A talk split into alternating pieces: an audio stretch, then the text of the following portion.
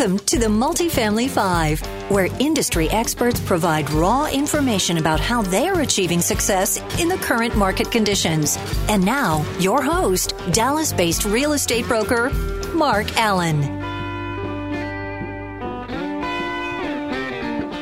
And welcome to the Multifamily Five. Excited today to have uh, one of our own, uh, Todd Franks, Managing Director here at SVN Investment Sales Group. Um, I'll let Todd introduce himself, but uh, Todd's a mentor to me, and Todd's been uh, started in the business back in the early 2000s. So he's been uh, in multifamily or commercial real estate brokerage now for almost 20 years. Todd, great to have you. Thank you. Thank you for having me. Appreciate the opportunity. So if, if you just want to go ahead and um, you know give a bit about your background, your experience, and uh, what you're focused on today. I started brokering in the year 2000 at a boutique firm called the Cantrell Company. Uh, the two principals were the top producers for Marcus and Millichap in the late 70s and early 80s. Uh, they started the firm in, in about 97, and I joined in 2000, uh, and have been brokering B and C class multifamily ever since. Great. So, Todd, uh, Todd jumped over and started the SVN um, office here. What was that? 2000. 2014. Uh, just hit our four-year mark about a month ago, and uh, it was myself and another broker that came over. Uh, we have grown exponentially since that time. Uh, we have increased to 10 brokers, five support staff, uh, and um, have almost doubled our yearly gross revenue every year since opening the office.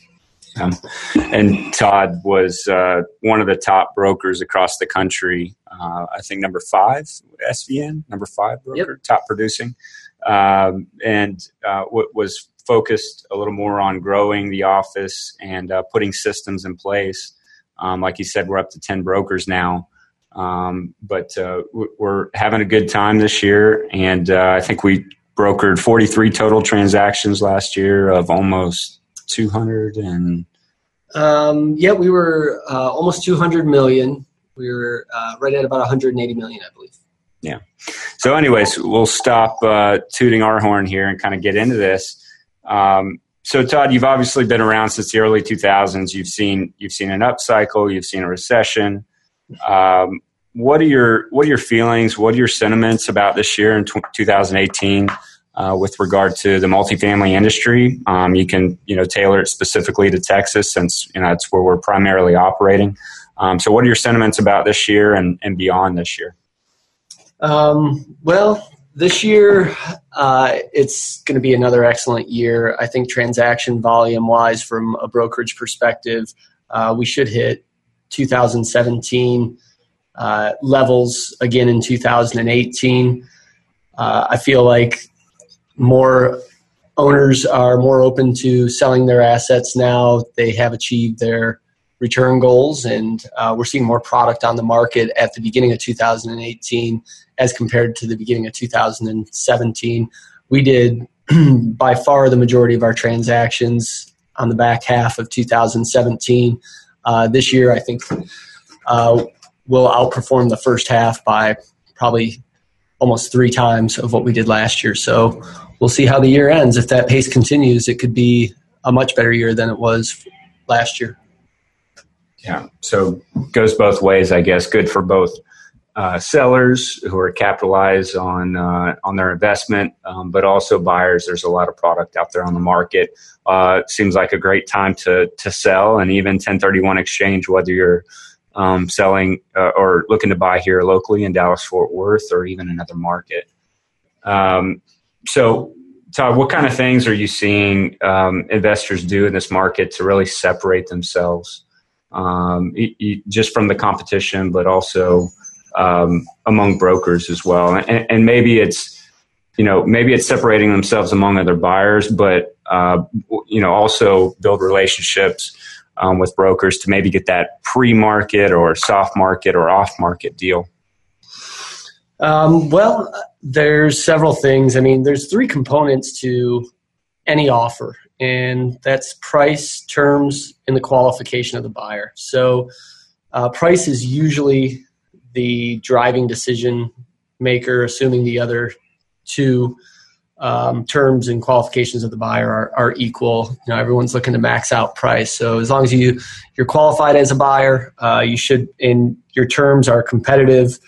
Uh, you should be up there competing. What what we are seeing is, um, you know, people stretching uh, to get values. It's more of a pro forma driven market than it has been historically for Dallas Fort Worth.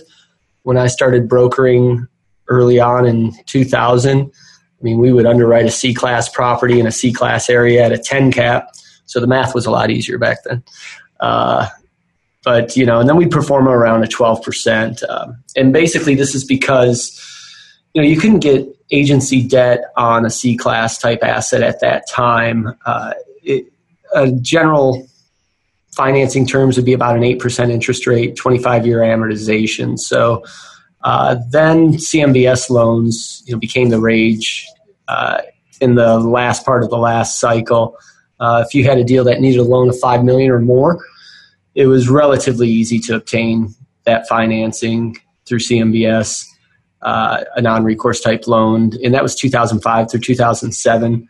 Uh, and you know, almost any investor would qualify for that loan, and uh, you know, we all know how that ended. Um, once the spigot was turned off of easy money, uh, the market corrected quickly, and uh, a lot of those assets uh, and investors did not make it through the end of that cycle. But uh, after CMBS, um, which was cheaper and easier, it's just a cheaper and easier source of debt than the agency debt at the time. And really, Fannie Mae was the only player at that time. Freddie Mac during the last cycle did more A class and high end B class type assets, but uh, Fannie Mae was the primary provider for multifamily loans. Um, so uh, investors, you know, were scrutinized uh, more closely by the agencies than they were by CMBS. Uh, you know, it was great that the agencies were there after the market crashed. I, I feel like it really saved the multifamily market in DFW. The recession could have been much worse, much longer than it was. Um, but you know, the agencies really bailed us out, um, and that that was the the best source of financing. And financing really drives any deal. I feel you know someone can go out and get a loan and they can leverage, and it's at a good debt service coverage ratio where they're comfortable they can make it. Um, that's what's going to determine price. But the next big game changer that came along was uh, Freddie Mac small balance program. Uh, that came online late in 2014.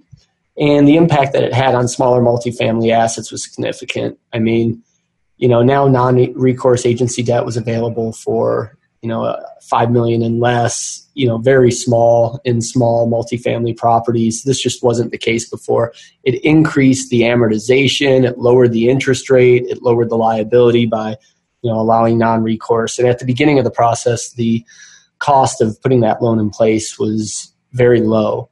Uh, so there was almost no reason not to do it. I, I saw it increase the the price on smaller multifamily properties. Um, that coupled with our rising rental rates and our good fundamentals that were driving occupancy, uh, we really saw values explode kind of post 2014 in the Dallas Fort Worth area.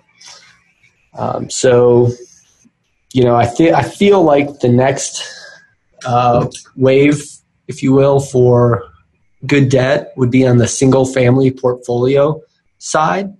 Uh, we are seeing the agencies enter that market. Uh, Freddie Mac now has a uh, single family portfolio program. They are looking for larger loans right now, basically, you know, 10 million and up in loan dollars. Uh, we're seeing them start to bend on that and dip down below that 10 million mark, but they're also offering incentives for uh, to get more of those loans in place. Uh, I just got a call this morning on a portfolio we were working on financing through this program and in order to incentivize the borrower to move along a little quicker, uh, they said that Freddie Mac is offering uh, some to, to cover some of the fees throughout the loan process, and uh, they were also lowering their rate a little bit. uh, to incentivize more people into this product type. So basically, I've seen loans drive values up. Of course, this is in conjunction with market fundamentals, and um, I feel like the next next asset class that's going to benefit from this are these single family portfolios. Okay, so um, to the question, um, what are investors doing to separate themselves among other buyers? It seems like price would be the biggest, the biggest item. Um, and uh, two, well, for me, I, I know quick feedback uh, is important. So investors that can, you know, run a deal real quick, maybe just high level information, give you some quick feedback, and and this obviously is above and beyond uh, the relationship piece. You know, people are going to do uh, business together with those they know, like, and trust. Um, but I think you're absolutely right in the sense that a lot of times it's going to the highest bidder. But uh, maybe you can speak a little bit to some of the other terms that are coming into play, and this kind of ties into my next question, which is um, how investors are separating themselves in best and final rounds. Um, so you know, we we have had listed deals uh, that have been fully marketed, and we have uh, buyers that come in at a higher price.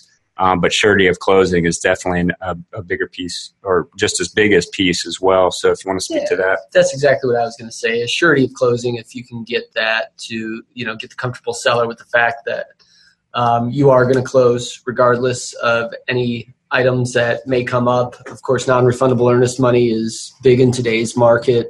Uh, the more, the better upfront.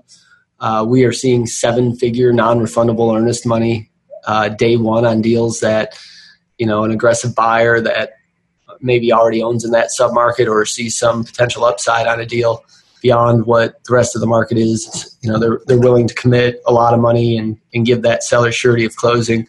I've had an incident recently where um, I've had a buyer willing to take a half a million dollars less on a, you know, that and that equated to approximately um, a seven percent reduction in price uh, for the non-refundable earnest money offer uh, on the deal. So they just wanted surety of closing.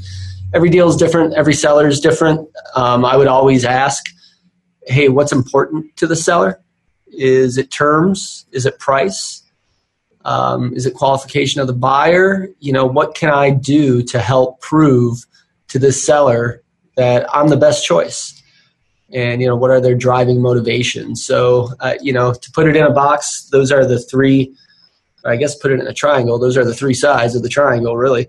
Uh, price terms qualification of the buyer. You need to prove those three things. Um, but always ask you know what's the most important component of the sale to the seller? And another thing, I don't know if this is was really evident in the last cycle, but it, I don't think really any deals are getting done today uh, in the BNC space without hard money uh, up front. Usually, day one, you know, some may offer a, a three, five, seven uh, day look. But what we see a lot, if for those that you know may not be comfortable putting hard money day one, uh, we see a lot of buyers working in an access agreement, um, essentially that allows them uh, access to the property to do some high level inspections on mechanicals um, and maybe some uh, you know to to look at uh, make sure there's clean title, um, maybe a, a, past environmental inspection. So so just some high level documents as well, so they feel comfortable coming in day one with uh, non refundable earnest money to uh, to make their offer more competitive. Yes, it's done during the letter of intent phase. So, you know, once it, the letter of intent is executed, if you can have an access agreement be part of that letter of intent, uh, that will allow like you said, the buyer to come in there and do a high level inspection, maybe walk the vacant units, um, common area, mechanical, structural, uh, get a good warm fuzzy. At the same time, simultaneously, you are negotiating the contract. Uh, and by the time you execute the contract, you're comfortable with the bones and the general uh, due diligence uh, on the building to be like, yeah, I can make this work. Yeah. And we're doing quite a bit of of inventory off market. You know, maybe half and half. But um, we did a, we worked through a lot of best and final rounds last year. Uh, Todd, are there any stories that you might have of things not to do in a best and final round? Typically, you know, you're selecting uh, as a broker three to five, or recommending rather uh, three to five uh, offers to the seller, and the seller is going to do um, an interview maybe with the top three that they they pick, um, and it's going to vary from deal to deal and, and seller to seller. Um, but typically, the, the seller wants to ask specific questions to make sure, uh, just to give them some comfortability with with that buyer. So, Todd, any stories of, of things not to do? Uh, yes, I've got a great story to share on a larger deal that we closed at the beginning of this year. Um, it's over 800 units in Houston. Going into the best and final round, we thought we knew who the buyer was. And we went and did buyer interviews with the top four. Uh, that made the best and final round, and you know we really wanted to pick someone that you know gave us a surety of closing because it was a TIC like ownership structure. So surety of closing was more important on this one. Um, the buyer that we thought was going to win did not interview well at all. Uh, they were going to insert 30,000 per unit in capital improvements. That's 30,000 per unit in capital improvements. So when the question was asked, is there anything that you could find that would make you not move forward with the deal? They did start hemming and hawing and saying, well, you know, if we had um, an environmental issue, we've seen some really strange stuff where um, you know, structurally, you know, you had a, a real foundation problem on one building.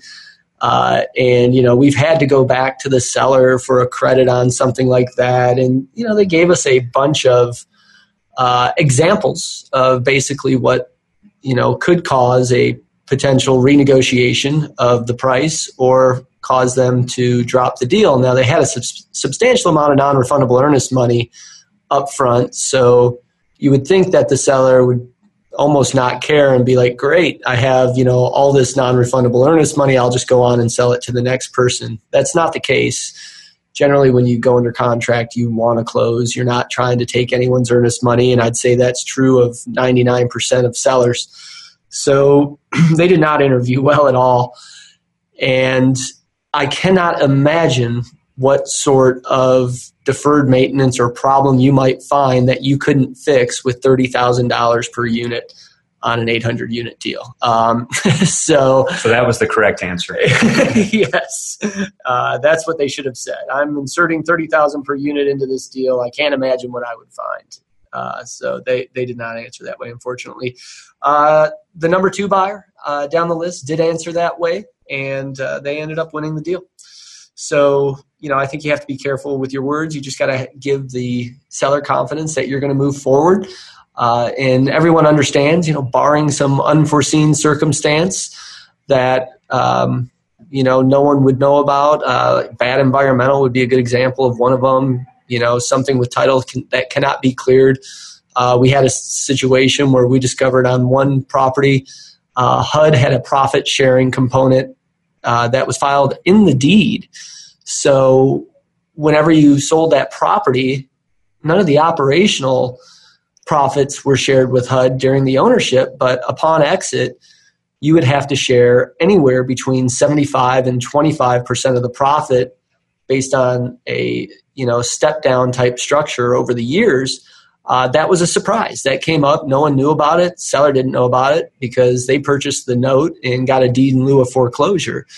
Uh, so there was no profit upon their acquisition of the property, and it just was never found uh, prior to their purchase. So uh, that caused the deal to fall apart, and you know the seller understood.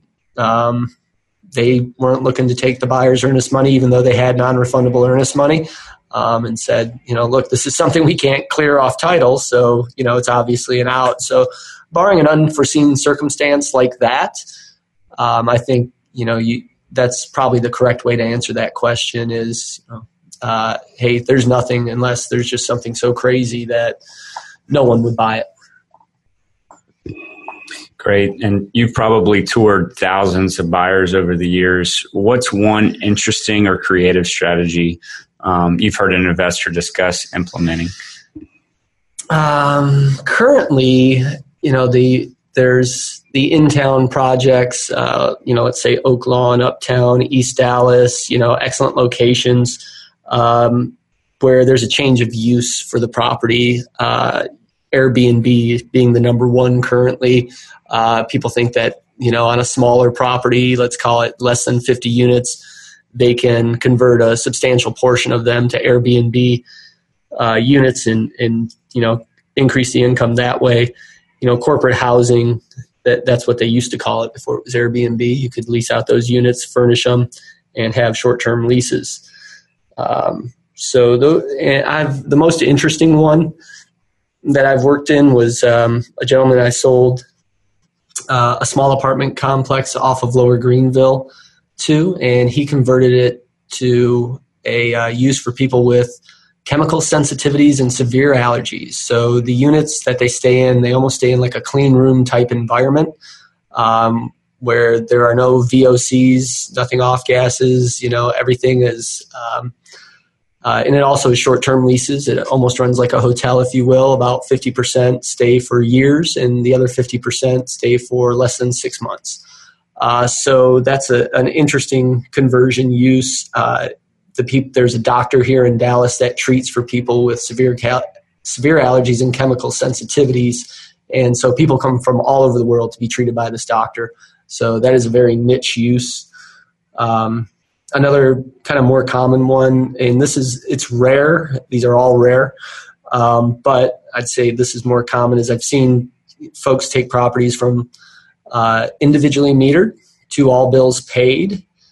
Uh, in certain submarkets, that works great. Uh, I see the branding of all services instead of all bills paid, and uh, you know they'll put in a little fitness center and uh, you know some other nice amenities and say hey this is part of the services that we're giving you with this rent is you have access to this workout facility. Um, i've even seen owners bring in yoga instructors certain days of the week uh, in their fitness facilities to have an, a higher end one. Uh, so you know offering a lot of services and getting a premium for them is always a great change of use to get more income, but it is management intensive. So I feel like you're paying for it in time. Uh, there's a lot of folks that, you know, uh, for example, during the last cycle, um, at the beginning of the 2000s, uh, renting out laundry equipment was very, very popular. And that went on for about three years, and then everyone realized it was a real pain and it wasn't very profitable, and common thing you'll hear owners say or management companies is that I'm not in the laundry equipment leasing business and they don't want to delve into that. They'll just refer out a company that does that professionally. So um, any any services that you can add that add extreme value, um, they are you know they'll add value to the complex, but um, you can also you know get dinged coming out uh, because if it reverts back to its previous use, uh, it's going to that's how a lender is going to loan on it is as if it were a regular stable comped out multifamily property and not one with this unique use. So i feel it really drive while it drives cash flow i mean ultimately on the exit um, it might drive some value up but you're not going to get a 100% credit for your change of use. Yeah. And uh, something else that i've come across recently was a was an investor who would buy a property, let's call it 200 units, and he's a sophisticated owner operator that uh, that owns here in the Dallas Fort Worth market. But he will he would ask, uh, are there multiple parcels? And he would put a uh, Freddie Mac small balance loan to get a lower interest rate on each of those parcels. I haven't ran the numbers, and I, I would just assume, uh, given his sophistication, that it makes sense. But he usually goes in and then will refinance the loans um, to put it to put a new loan after he's uh, added his value, and he'll pay the prepayment penalty uh, through Freddie um, to to put a new loan and return money to investors. Uh, so, anyways, uh, Todd, what's the best way to listeners to get in touch with you?